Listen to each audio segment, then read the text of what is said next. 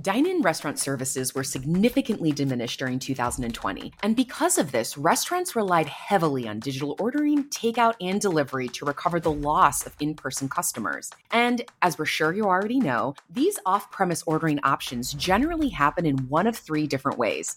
Customers either order through third party delivery apps like Grubhub, DoorDash, or Uber Eats.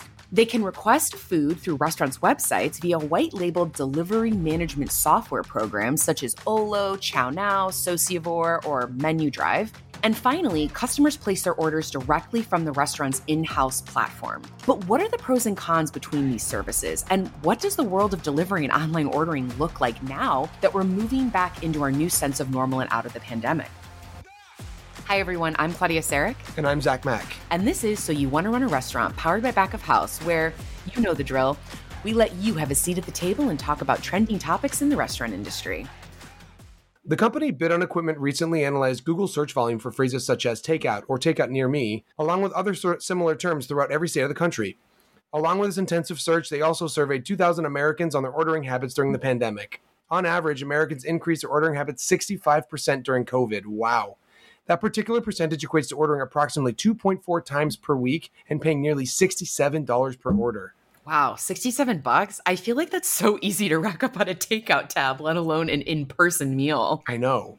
So, as mentioned before, these takeaway orders can come through in three different ways third party delivery apps, third party software enabled ordering platforms, or restaurant developed, operated, and run delivery services third party delivery services provide the lowest lift for customers, and I think in many aspects for restaurant owners as well. Since consumers can order and pay directly from an app on their phone, a lot of people are able to order at once, and you have a higher chance of attracting new customers who are using the app to pick a cuisine type, but not necessarily a specific place. But as anyone who's used a third party delivery service in the industry knows, there are cons, especially when it comes to the overall profit for your business. Most, if not all, of these third party vendors require a transaction fee that can eat up around 15 to 30% per order.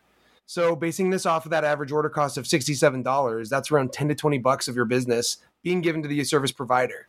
In addition to that, operators don't own the consumer relationship or the data, which means the restaurant can't get extra information and that restaurant experience becomes harder for the operator to maintain. Mm-hmm. Another ordering route a restaurant can implement is directly through their website. So there are various software platforms that can be added onto a restaurant's website or a restaurant app that allow this to happen. And the upside is that this type of service provides you, as the restaurant, with greater control of the platform and a lower transaction fee of approximately 10 to 20% per order, which would be paid to your delivery management software. So again, using the national average of $67, this would result in about 6 to 13 buck reduction of your overall takeaway. But as you can imagine, the more complex the technology, the longer the onboarding process with your employees. There's also oftentimes a fee to use the software, which can cost around 75 to $150 a month. And unlike the third party delivery services that do so much of the marketing for you, if you run your own website or app, you will be responsible for that aspect of the job too. Yeah, so true. And fellow restaurant owners understand and know how much of their time that can take up. So the final option is a restaurant having their own in-house operator built delivery service. They've directly hired their own delivery drivers and are setting their own delivery fee to help cover the cost of the wages of the drivers plus any additional insurance. The major upside to this is that it gives restaurants the full autonomy to control their delivery process and have a tighter grip on the to go restaurant experience. But although the freedom from third party fees can sound pretty intoxicating, don't kid yourself, it's still pretty expensive. Between the time it takes to implement a delivery strategy and managers to run that, to the insurance coverage and the salaries of the drivers, it equals Yep, you guessed it. More time and money. Okay, so those are the options. They all have their pros and cons. And now that we've reviewed the differences, what kind of menu items should you be offering in off premise deliveries? When answering that question, think to yourself quality over quantity most people recommend that you limit your menu to easy to go options that will travel well, items that your business is known for, and the ones that offer you the biggest bang for your buck. You'll also want to consider menu items that your culinary team can produce efficiently and without compromising the quality, even when there's a bajillion orders waiting for them to complete. And once you have those specifications in mind, you'll then want to assess delivery packaging. Yes, absolutely. Moisture control is key here. No customer will ever be excited to receive a wet hamburger bun. So switching from styrofoam to materials like cardboard or paper will help to preserve the quality of the food, and it also tends to be more environmentally friendly. For any hot food that needs to be wrapped, loose and vented packaging is key. In addition to separating some of the ingredients, like set hamburger buns from the patty and the veggies. Plus, too, it'll give your customers a fun little DIY to do on their Friday night in. It's like cooking. Don't be stingy about the aesthetics either. This is your customer's first impression of your brand, so make sure you're deliberate and intentional about your packaging. Man, it's so true. I always notice when a restaurant has spent time on their packaging, and I definitely think to order from them again. So, as the world begins to open back up, there are some questions surrounding the ordering habits of consumers in a post COVID world. Will they order as much? Will they move really far back to in person dining? What do consumer dining habits look like in general coming out of this? Time is going to tell on a lot of these, but there are a few things we're pretty certain of. One being that delivery isn't going anywhere. And as if ordering food and having it delivered to you wasn't convenient enough, an article I recently read in the Wall Street Journal predicted that consumers will want even more convenience from restaurants and other retailers coming out of the pandemic, which means super fast delivery times. How do you normally order when you go out, Zach? Uh, it really depends. I, I honestly, Yeah. I, I have to agree with what we were talking about the wet hamburger bun. I specifically cite fried chicken, wet hamburger bun, stuff like that. Th- those don't deliver well. Mm-hmm. Um, so usually when I'm ordering out as a New Yorker, lots of pizza. I like rarely go out to eat pizza. I, I have that sent to me all the time, which you know, classic travels well for the most part. But I honestly think that's one of those things that people expect. That's been that's like a time old delivery product. The the idea of getting everything brought to you now, like I have friends they wanted to eat ramen during the pandemic, and I was like, Yeah. ramen does not travel well. Like that's not the sort of thing. I love the experience of sitting down Yeah. at a ramen ya and like in, in in eating there because it's got to be like piping hot. The noodle texture is key, and even the places that know what they're doing, they separate all the ingredients out. Like you have to put it together when you get it. It's just it's hard. So I, I limit what I order based on what I know is going to travel well, and I have for a long time. Especially during the, the the new reality of mm-hmm. there being so much available, but it's like kind of hard. What, I- what do you do? I tend to look at the website first. So I will always check the restaurant to see if the restaurant is offering their own ordering on their website, Yeah. mostly because I know so much. Uh, there were so many complaints about third party delivery, and it's kind of like they're, I don't know, in many ways, they're a necessary evil. Yeah, Um, and and in many ways, they you know they also they they did some good too. I mean, I'm not I'm not completely anti third party delivery apps. I think they exposed me to restaurants that I would have never gone to, and I think what we were talking about before. I don't always order from the same pizza place on the corner. I I go on Grubhub and I say, "Hey, what's I want pizza tonight?" and I kind of browse around and I see what what's being offered out there. So, I mean, I also did have good ramen by the way during uh during the pandemic, especially during those cold months when I Delivery? really wanted it. Yeah, I did. It wasn't the same Yeah. for sure. It definitely it's not the It- same, but it still hits yeah, right. it wasn't the It's- same, but I had it. I thought it was good. It was good enough, especially when it was really cold out and I just needed some soup. Oh, that's not really soup, but I get pho, I get pho delivered all the time, which I actually didn't think would be something that travels Yeah. well, but it does. Like we, the places that I usually deliver or get delivery from near me come super fast, and as long as it's still hot when it gets there, it can still work. Which is again something two years ago I never would have tried to get that Yeah. delivery, but I was craving it super bad, and now like I realized like this works. I just I had to buy myself extra big Yeah. bowls so I could like dump every like, but that is basically the only change that I had to make. I think also the last year has kind of taught me, like you said, like I, I'm not like devoted to one place in particular. I think sushi is one of the favorite, my favorite things to that's order my in. least Um, favorite. we definitely have a local spot near us that we go to. You really, I love. I mean, the fact that you can get it and it always, it's not going to get cold. that's true. you know, like it's the one of the, or I mean, it might, but that's a good thing. I swear it does not taste as good when it arrives at my door. Like that is the one thing that I'm always super cagey about ordering because I find that when I'm sitting at the sushi bar, it's so fresh. I'm like, I don't know. I, I sometimes wonder too. I'm like, are they using a different kind of sushi when they like when they get when they send it to me? Am I getting the best quality because I'm off premise and I'm not I guess it's like air exposure. Maybe that's what it is. I think some of the hardest things to do, like like sushi, is definitely one of those things where I'm like, okay, if they have like a bumpy ride, but like a lot of the places around here, I know they're through their own app. They they do it themselves. Yeah. So I, which I think is more important. I have had so many bad experiences. Like speaking of pizza, last week I ordered one. Uh, I was like working on late on something on a Saturday night, and I just like brain wasn't into. well, I wasn't into looking any anything intense, and I just ordered pizza from a place I don't usually get it from. And it was their third party app, and the pizza came, and it had like the guy clearly like dropped it, or like something had happened. First off, it was super late. Secondly, like I got it, and the toppings and the cheese had all slid to one side of the pizza, and I was like, God, I'm like, this ruins everything. Oh yeah. and I that is understand the like, worst. like it's not easy. I delivered pizza in high school. I know what it's like. It's not an easy job, yeah. but I for for like a month. It was also the worst job I ever had. But so now that you've done that Do you still do you still tip? Do you still tip the driver even if the cheese is slid off the side? You you definitely still tip the driver. I mean, I didn't know until he left, but I also I know how hard it was. A dog's lunging at me yeah. when I was. It's it's a it is a hard job.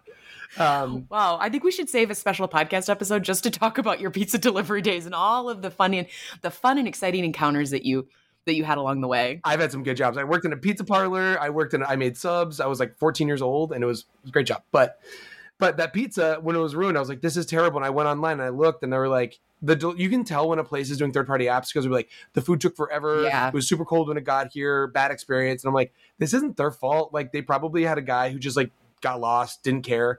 We've had problems with that in our business. Like the my business partner's wine shop. We've had people bolt with a product, like oh, steal the wine, steal the spirits. Um, we've had people, yeah, which is weird, but happens. We had I actually had someone steal a massive beer order uh, that we were using through DoorDash back in the day, and uh, it's just one of those things that like you you like handing off the responsibility of the experience to a third party can really end yeah, up you know biting you in the ass a little bit because these guys don't have the same skin in the game. And if they're gonna you know if your pizza's gonna show up with the topping slid off to the side and freezing cold yeah. you know they're they don't care. They got their money. Uh, but you or that you're left with a bad review mm-hmm. and then people are gonna see that. Yeah I, I, I agree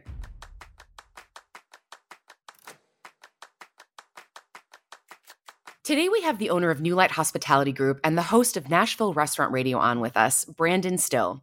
Brandon's experience ranges across the restaurant industry, from supply chain to in house operations to restaurant consulting.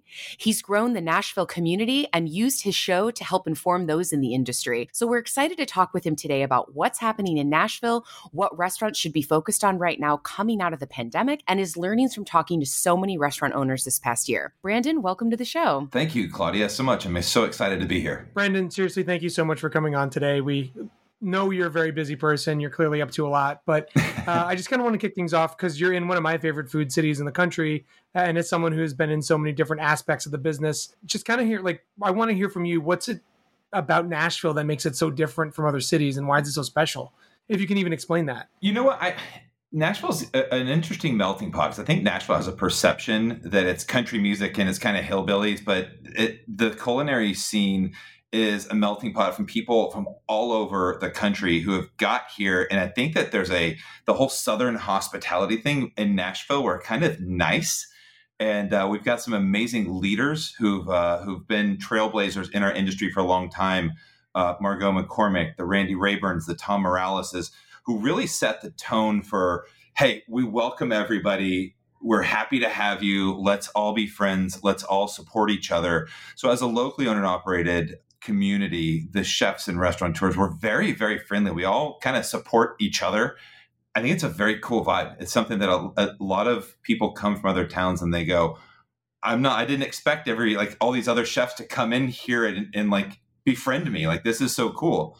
It's a neat, it's a neat environment. Yeah. Well, I think too, when I think about Nashville, I think about the music. And so I don't know, where do you see the intersection of food and music and how's that's influenced? I feel like it's a little bit of a chicken and the egg thing here, but. It, well, it is a little bit. And, you know, I've interviewed a lot of people who are musicians and chefs. Um, and I think one of the things is, is that there's a creativity in people and when you come to Nashville and, and, you think you're a musician and you live in Idaho and you move to Nashville, oh, you you learn really quick that there is a ton of talent in this city. Yeah. And I think a lot of people have taken jobs waiting tables or doing other things while they're pursuing a music career.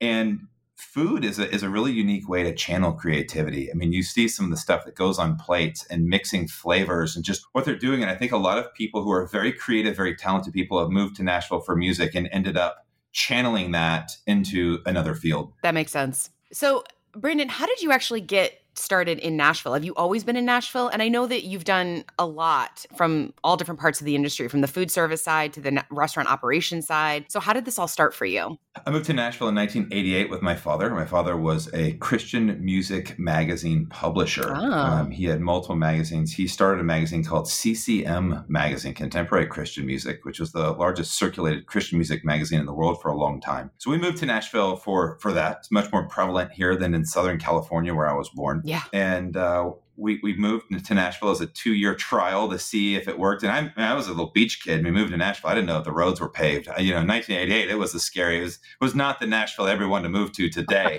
not a lot happening in Nashville.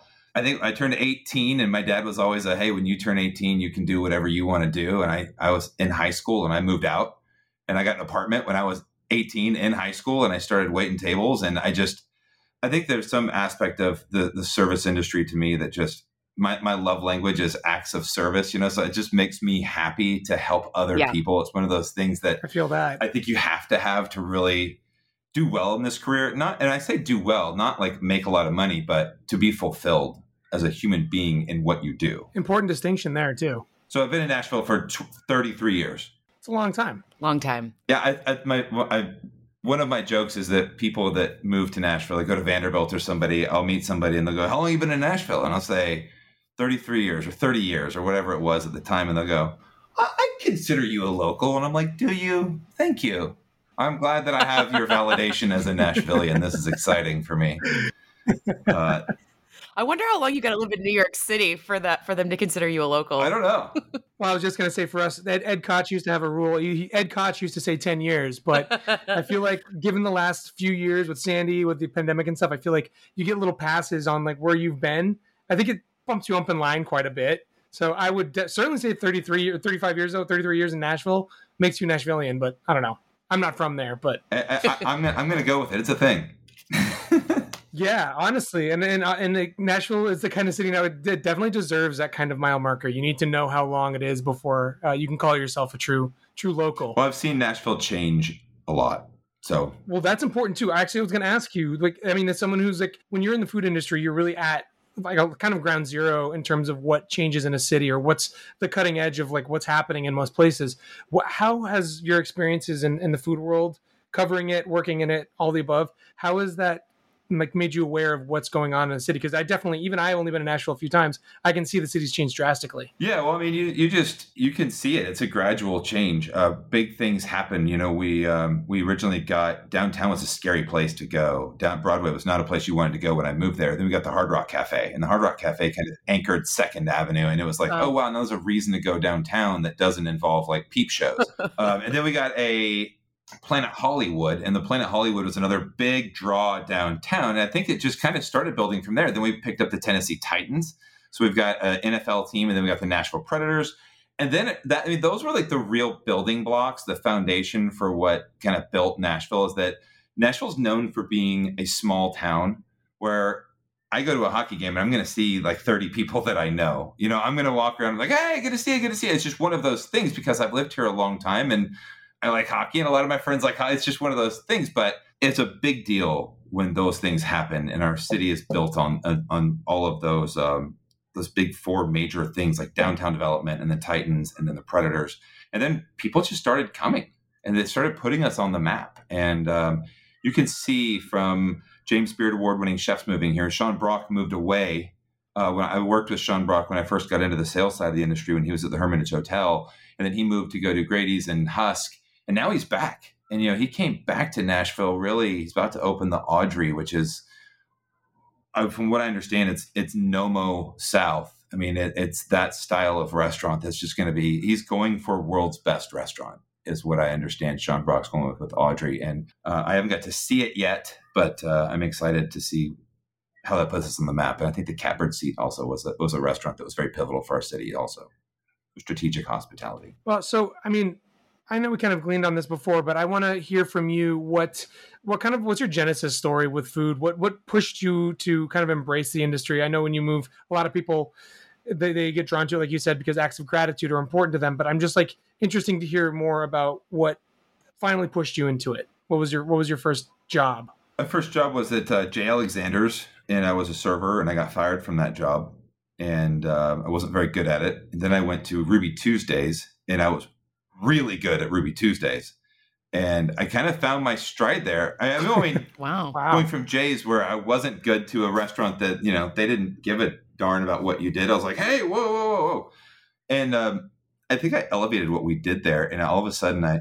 That fits though. You have a lot of personality. I- it was, it, yeah. I mean, well, it was a good time, you know, and I like to party. I mean, I was a, I, you know, I like to, to partake in the adult beverages and, um, every once in a while, you know, we would uh, we'd wrap up de- the devil's lettuce and and have a good time.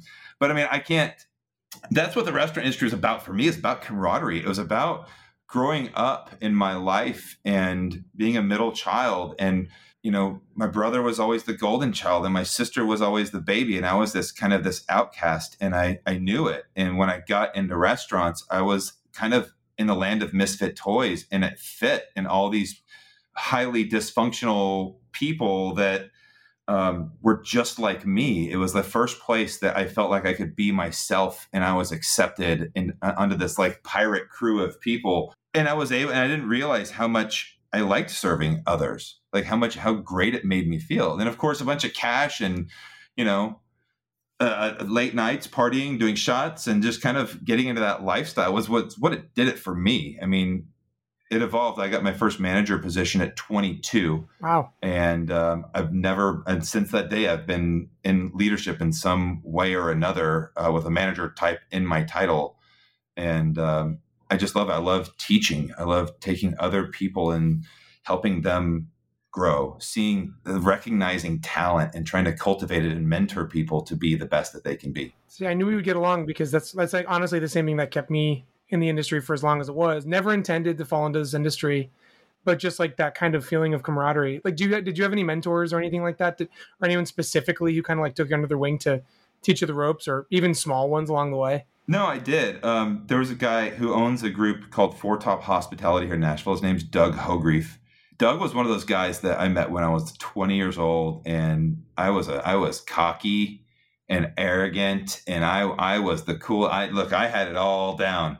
I'll never forget the story. I, I walked into his restaurant and it's called Amerigo. This is a beautiful, brand new restaurant. And I sat down and I was just checking it out because I was looking for a new place to go work. And he was standing there and I, I had my lunch. I had a duck and sausage pasta. And I walked up to him and I go, Hey man, what's your name? And he goes, I'm Doug. And I said, Hey Doug. I go, What do you do here? And he goes, I'm the general manager. And I go, You have a very nice restaurant. I'm thinking about working here. And, and, and he looked at me and he looked at me and he's like, Easy, Turbo. Why don't you go fill out an application? I'll see if I have time to talk to you. And it was just this moment he? of he did, and he hired me, and um, he never that so it worked. It did, it did, but he, you know, he was one of those people that nurtured me, and he never let me, you know, he never let that ego get out of control. He always kept me in check, but then always gave me the right amount of hey, you're doing a good job, keep doing this, but you also suck. And through that, I I kept a little bit of humility somewhere in my back pocket, and uh, it was just enough to work. And uh, that was a great company to work for. And he's one of those people that throughout my career, I've always uh, considered him a friend and uh, somebody who taught me so much, just so much. That whole experience uh, working with that company and my first experience being a manager, the way that they did it really set the tone for my entire career. So, okay, you are in these leadership roles. You've been talking to a lot of operators this past year. Let's let's move to what you're seeing in the industry, how things have changed, lessons learned, some pain points that you're seeing. I mean, tell us what it was like this past year. You know what? This is a really good segue because I have something called Brandon's Book Club. One of the things that I started here a couple months ago, and I haven't been great at it, but as I'm the director of operations for two restaurants, Maribel's and Green Hills Grill. And I want to develop people, as I, like I mentioned, I want to have like a, a, a, group of people that are like wanting to be in management that I can start developing early. Have like a farm team of people that are just ready to go. Yeah. But I wanted to open that up to the entire city because I love reading books. I love reading books on leadership, growth, anything that just provokes your mind to start thinking a little bit differently and, and kind of really uh, help you grow. So I started a thing called Brandon's Book Club, and our book this month is called "The Five Dysfunctions of a Team" by Patrick Lencioni. Are you guys familiar with this book? I'm not. I'm not. No. So fantastic. So one of the things that I've recognized throughout all of this is that as we get back to some semblance of normalcy, a bunch of teams have been disrupted right? Where you had restaurants that were flowing really well, and there's an ecosystem inside of a restaurant where everybody knows kind of each other. You get in 2019, we're in a nice little groove. A lot of people left. A lot of people got laid off. A lot of people who are talented people in leadership or, or likewise that had other abilities left the industry. And some people joined the industry from other industries because they had the opportunity to learn. And yeah. the, the kind of the entire dynamic of most restaurants got shaken up And I think that one of the big problems that we're going to be facing, if we're not facing it now, a lot of people are going to listen to this and go, oh my gosh, he's so spot on because you have all these people that have come out of a pandemic who've changed themselves.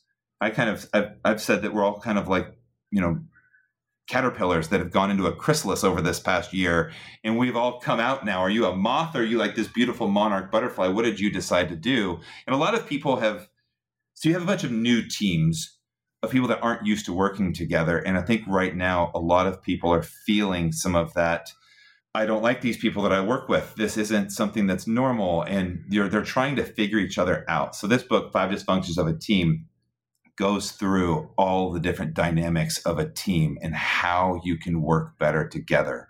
And getting the band back together is probably not going to happen in a bunch of circumstances. And you're going to have to learn how to work with the people that you've got, especially right now. I mean, the staffing uh, issue is, is legitimate, it is all over the place.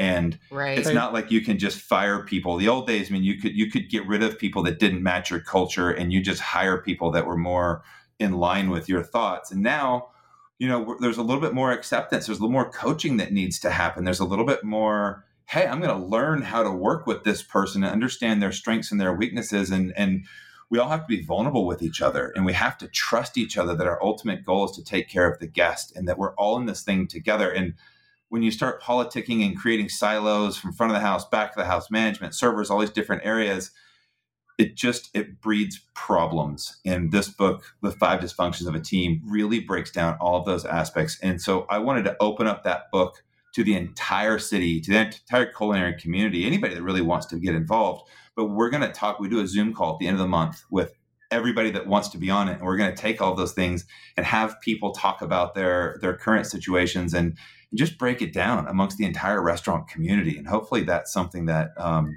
will be able to help people because I think that's a real dynamic that we're going to start dealing with real fast. That's an incredible sense of community to hear about because it not it's not common. Nashville it may be a you know a, a, smaller city, but it is not a small city across the board. There's a lot of restaurateurs there, and it's kind of incredible that you guys come together to discuss this. I, I mean, from my experience, everyone's feeling that labor pinch coast to coast. But have you talked? To is that really for most of the people you've spoken with? Like, have, has anyone kind of come up with any solutions for it, or what have you seen working so far? Or is this has this book come up with any like golden nuggets that we could probably uh, start incorporating to this practice? Because I'm, you know, I'm certainly I was lucky I didn't have to lay anyone off in in my business in the city here during the pandemic, but uh, it's definitely feeling like rebuilding teams is a very different operation in 2021 than it was in 2019. I don't think there's a silver bullet right now, and um, everybody's in the uh, everybody's in a tough situation just because of the lack of people to do do the work, and there's a lot of different excuses you're going to hear as to why and, and what's going on. But um, I, I, take the stance with my two restaurants right now, and we and we are short staffed. I take the stance of I'm never going to use the pandemic as an excuse right? So I've just said that. I've said to my entire leadership team, we are never going to tell a guest, I'm sorry, there's a global, because we know there's a global pandemic. We know it's there. We've got to try and get ahead right. of it. You know, as leaders, there's no there's no book by Patrick Lencioni that says how to lead during a pandemic. So we've all had to really get down and and set a standard for how we want to lead people. And one of the things I've said is we have to be ahead of this stuff and we've got to understand it. So with the hiring, I think that the old, hey, we're hiring for line cooks, come see us, check out our Facebook page. We're hiring 16 to $22 or you know 16 to $18 for line cooks. I think those ads that you see on a lot of these these job boards or Facebook groups, I think those are those are tired, they're boring, nobody's responding to them and that you've got to get creative.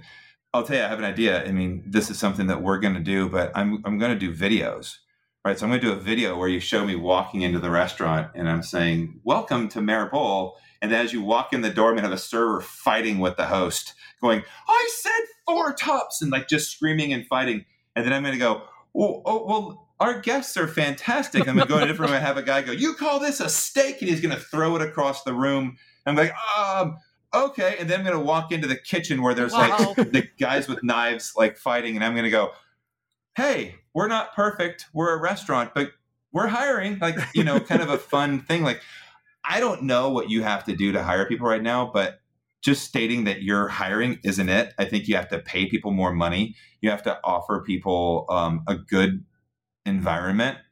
You you need to have a place where you don't have the misogynistic guy yelling at people, and you can't. There can't be like you've just got to do the right thing by people. It's one of the things that I think a lot of people are understanding now, but some still don't get it. Um, and there's a lot of frustration. Why don't people want to work here? I'm like, well, you're a dick. Sorry, there it is. There's my word. You're okay. I'm not going to use bad words. That's okay. No, that's fine. That's, there's really no other word for it, to be honest. Yeah, I mean, you know, you you um, you got to change your ways. You got to be a good employer. And I think there's a lot of people that do it really well, and there's a lot of people that are in the process of uh, learning. No, I think you're absolutely right. Uh, I mean, what was 2020 if not a gigantic learning curve uh, of outside of a terrible human tragedy, obviously, Yeah. but also just being forced to reckon with everything. And I I have to stop using this quote because I say it every podcast. But like people, when you're done with this whole thing, they're gonna they're gonna build things back better than they were originally. There's no reason to build it back exactly the way it was because we were far from a perfect industry. Uh, and I think going forward, I'm hoping the silver lining to all the terrible stuff that happened is that we can actually emerge from this as a better, uh, more prepared industry that can enrich everyone who works in it lives. And and I guess for the next year, do you see anything else besides the, sh- the staffing issues and the shortages? What else do you do you see being some of the other trending topics of that needs to be addressed that maybe need to be addressed immediately? Stuff that will maybe just kind of linger on from COVID that won't go back to normal. Is there is there anything else you've noticed that uh, that is probably going to change? You know, I've noticed that there's like there's like three different types of people through this thing. There's the people who um, are legitimately, you know, at risk and that can't come in and, and don't work and are just staying at home and they're they're just hanging out. And I totally understand that. And then you have the people that are like, this is happening to me, that we're all victims and woe is me and I don't know what to do. And they just kind of hang back and they're waiting for somebody else to do something. And then I think you're going to see people who are like, this has been the greatest opportunity that I've ever had Yeah. we just had a year where like every every and I was a salesperson for 14 years, you know, where I went in and worked with chefs and every single chef said, I just don't have time, man. I just don't have time. I just don't have time. And so I think after the initial wave of like just hustle and bustle and what what the heck are we gonna do? People went, Hey, we actually have some time. Let's upgrade. Let's do the things we need to do. And I think the one thing that you're going to see come out of this is innovation like you've never seen before. I think that the level of innovation that we're going to see when it comes to hospitality is just scratching the surface. There's been so many people that have taken this as an opportunity to try things they would never try when they were busy, and a lot of them have worked. I'm not Yeah. there's no I don't have like an example of what it is. Yeah, But I mean, we're doing all kinds of changes in our building, just in the way that we do service. We've gone to a tip pool, um, really because it just it spreads the equity for everybody in the building, and everybody on staff gets paid more money. Uh, we do a lot of events in our restaurants, and it's not like there's like four people that make eighty percent of the money, and now that's not the situation. Everybody in the building makes a really good living wage, and um, I think it's easier to keep staff that way. That's just a small thing. But I think you're going to see a ton of innovation. I think that's going to be something that's great. And the people that are really good restaurateurs have done a really good job throughout this. And I think that this also has weeded out a bunch of people that uh, just weren't very good at it. And I mean, I'm not saying that people needed to close or their dreams needed to die, but if you're not a good operator, I don't want to say that this has thinned the herd. But I mean, I think that um, for the really good operators and people that this is their passion, they do it really well. And hopefully, after you know, in the next coming months, in this you know, at post summer season, if we can get rid of this thing, I think you're going to see a real boom, and you're going to see a real, um, you're going to see a lot of innovation and, and quality. Well, I think customers notice too. I mean, I notice the restaurants that I think have either changed, modified, or really knocking it out of the park. I mean, even when it comes from the whole restaurant experience, the online ordering to how how it moves when I'm actually in the restaurant to to just the whole thing. Yeah. So I guess I, I mean, do you do you have any examples of restaurants in Nashville that are really knocking it out of the park that you could talk about You know what? I mean, besides your own, obviously? Yeah, let me tell you about my restaurants. No, there, there's a bunch of restaurants in Nashville that have knocked it out of the park. I mean, you could tell us about your restaurants if you want. There's nothing wrong with that. No, I mean, look, uh, you know what? One of the things that we did at our restaurant, the Green Hills Grill, uh, which is a which is a fantastic local community restaurant that that um, this is this is right in the heart of Green Hills. We focus so hard on to go and delivery, and we have our own vehicles. We bought our own vehicles, and we do it in house. So we don't use any third party people, but we own that entire process, and we killed it throughout the pandemic. I mean, that's one of those things that we just really put a ton of time and energy on um, on doing to goes and really yeah. executing the whole thing to where we own the process. We're dropping food off at the people's houses, saying, "Thank you, Dr. Johnson. We'll see you tomorrow." Type situation where it's not an Uber Eats guy dropping the back door, just going, "Hey, I move back to my car now," or you know, it's cold. Very personalized. We we were able to own that entire process, which was huge, and it's continued to this day.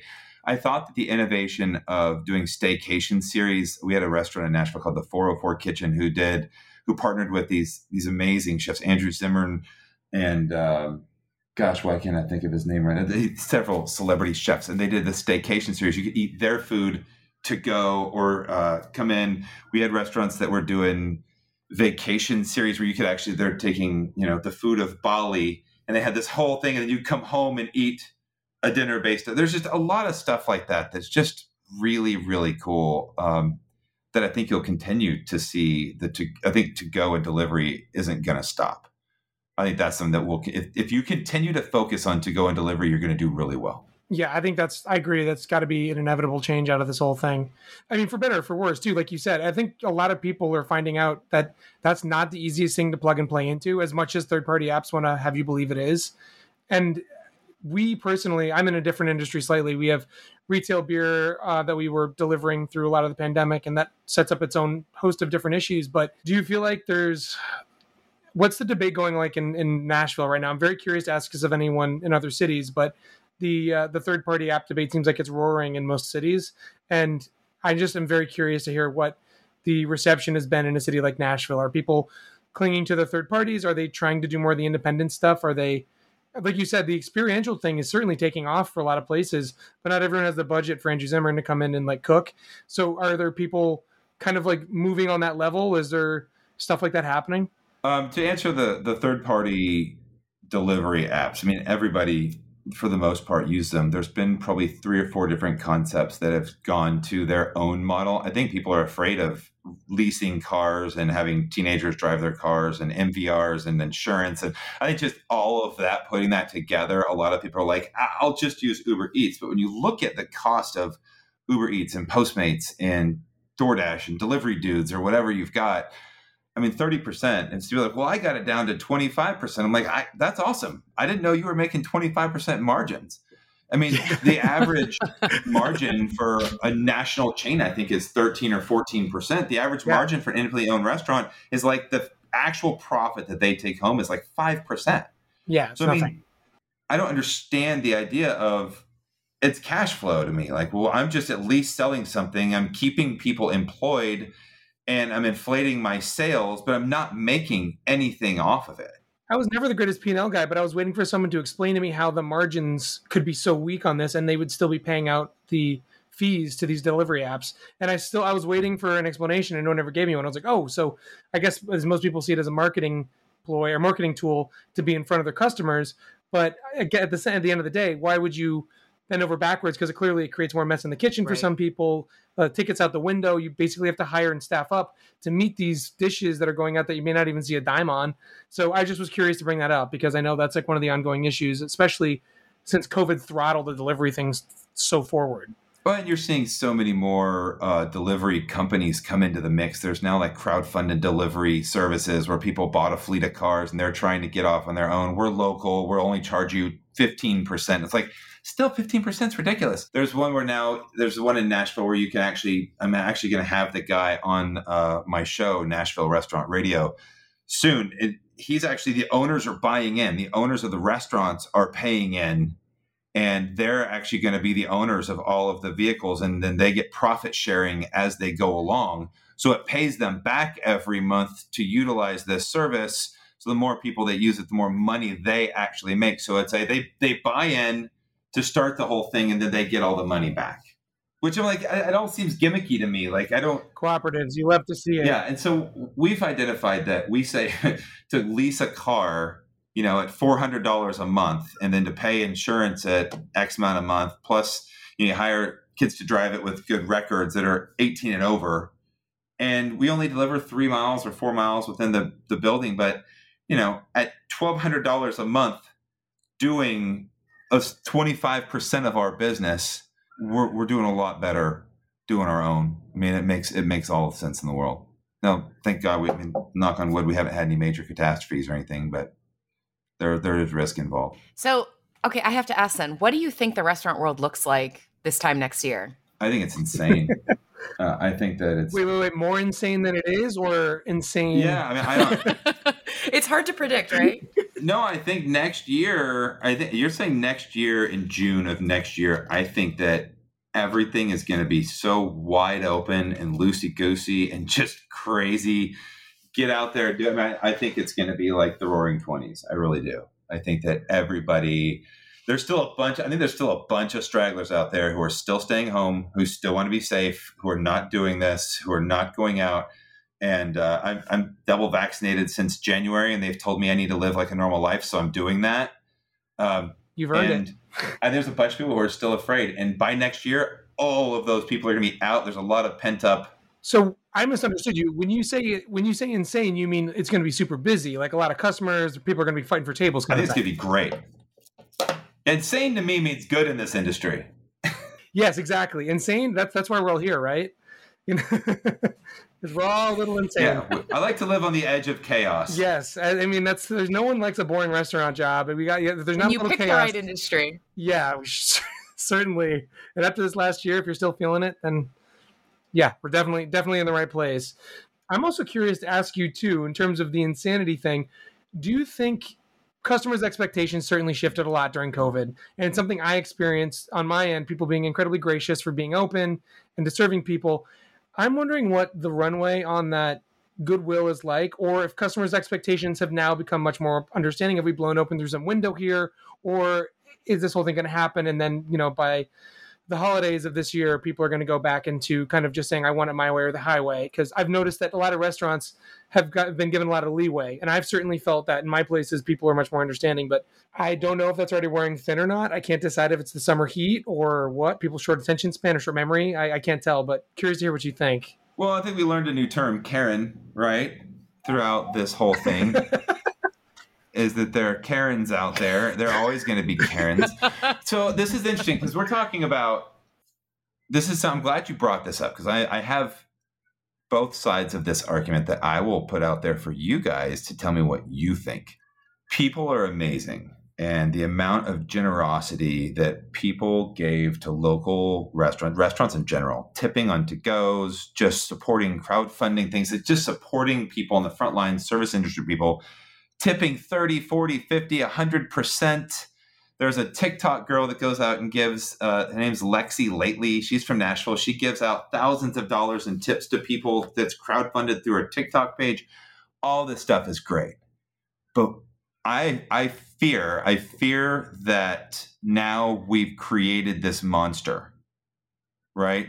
You come pick up food. I'm expecting you to leave me a 15% to 20% to 30% tip is 30% the standard going rate for any to go food? And where do we, when do we get back to tipping for service? Because I am a firm believer in earning that gratuity. I'm a firm believer in TIPS is an acronym that stands for to ensure proper service, right? So if you come to me, if I'm in an Uber car and I'm on the phone and I don't want you to like I don't need to talk to you and the guy recognizes that and just is quiet and takes me where I need to go, I give him a tip. If I tell him say, "Hey, I'm on the telephone," he's like, "Oh, that's good, man. Hey, did you know about this restaurant?" I'm like, "Hey, hey, stop! Like, I don't want that." Or if they're very, if they're very, if they just, there's so many reasons why you would leave a gratuity. Uh, I went to this restaurant not long ago, and it's a burger place here in Nashville. And literally, there's a sign on the wall that says, Stand here, place your order, listen for your name to be called, pick up your food, clean up after yourself, have a good day, right? This is what it says. So literally, you walk up to a counter, you say, I'll have the number four cheeseburger and a Coke. And she goes, Okay. She hands you a cup and says, Wait for your name to be called. And then she flips the screen over and says, Do you want to leave a tip? And I'm like, are you going to do like there's a sign that says you do everything like why am i leaving a tip and it's a well, I'm a restaurant worker. So are you getting are you too because you're you're you're an hourly employee. You're not a 213 employee. You didn't do anything for a tip. When are we when when does service come back? When do we have to really hustle to build service? And I'm we still need to support restaurant people, guys. We're not back to normal. We need more people in this industry. I'm not saying I tipped her. I did. I left a nice tip. But at some point, when do we get back to hey, I'm going to go above and I'm going to go above and beyond because I want to earn the gratuity that I get. I want somebody to be so appreciative of the service that I gave them that they tip me. It's an unpopular thing to talk about right now, but wh- when do we get back to that? And when are guests going to go, hey, you guys are not doing anything. You know, you're not doing anything for me.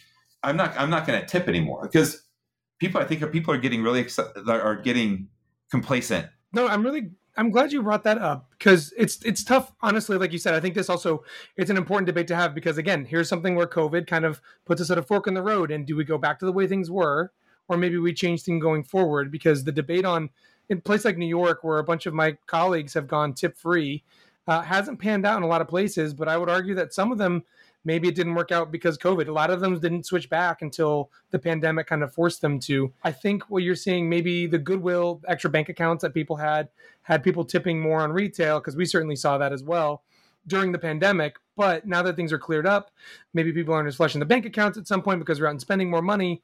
Maybe comes time for the the the serious need for a conversation in this country about what tipping culture means. Yeah. And how maybe the people behind the counter aren't asking for more money because they're greedy. Uh, and I and I agree with you. There are certain situations where I find myself very awkward. Where I'm like, well, I'm not sure I want to, you know, swipe left on this 25% tip that it's automatically asking me to give you because we had like a five word interaction. But I also don't want to be that guy that's emptying my bank account out because I want to, you know, be a good guy. Uh, I think at the end of the day, maybe it comes down to shifting the model. That's it. That's it. Shift right there. the model, right? You have to like idea of of come through. Maybe we cha- we charge differently yeah. so that we can hire and pay appropriately. I just I don't know who needs to start this conversation. I think it definitely on the ownership side, it's been one where some thought leaders have kind of come through on it, but it's difficult to talk about because it's seismic.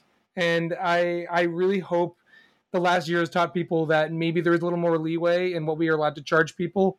Uh, so, and I certainly see on the as we talked about before on the labor side, there's got to be leeway on what we pay people.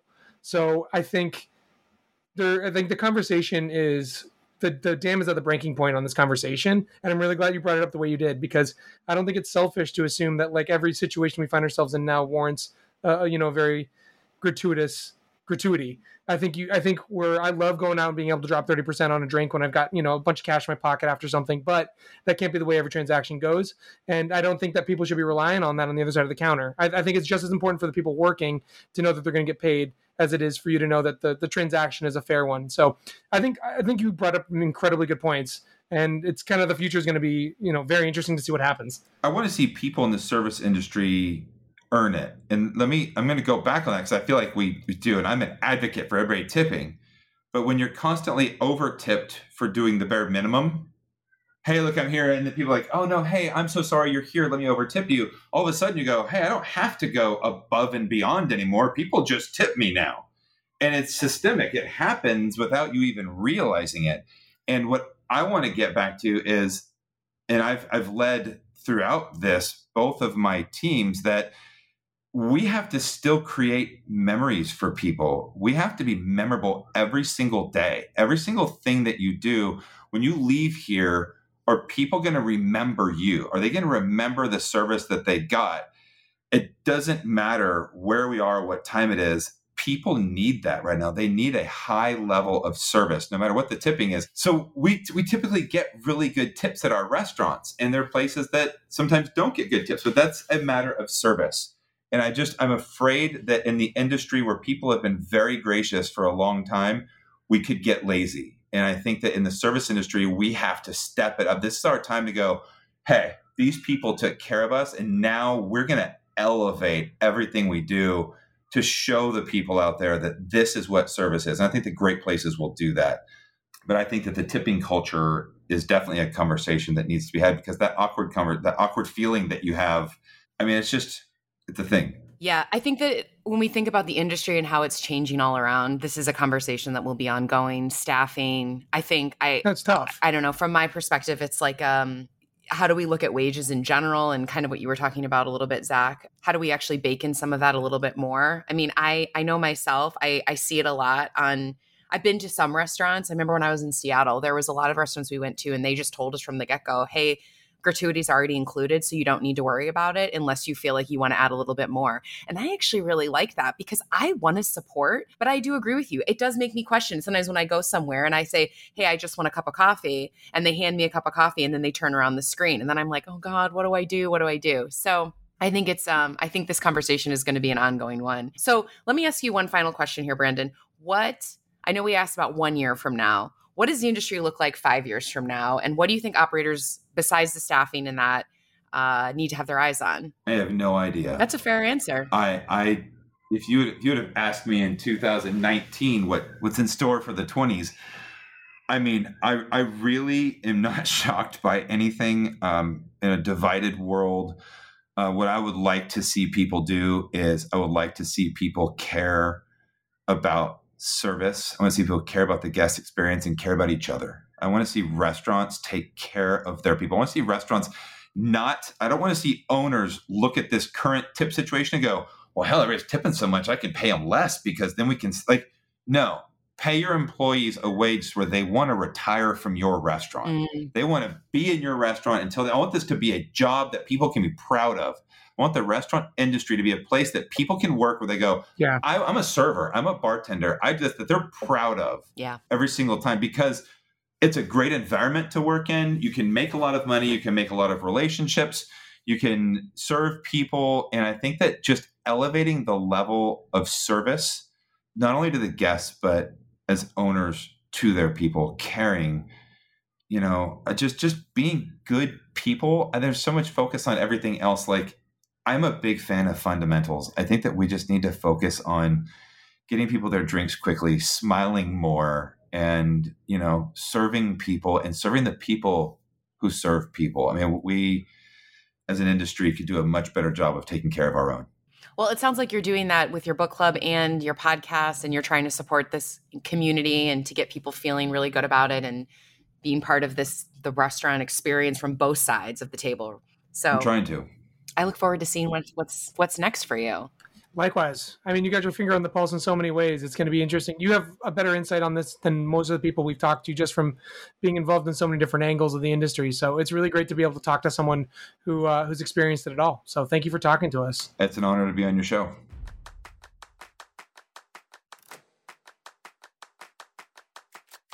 So You Want to Run a Restaurant is powered by Back of House, the leading independent platform for independent restaurant operators to find, filter, and save on the technology they need to succeed. If you haven't checked them out yet, you need to head to backofhouse.io.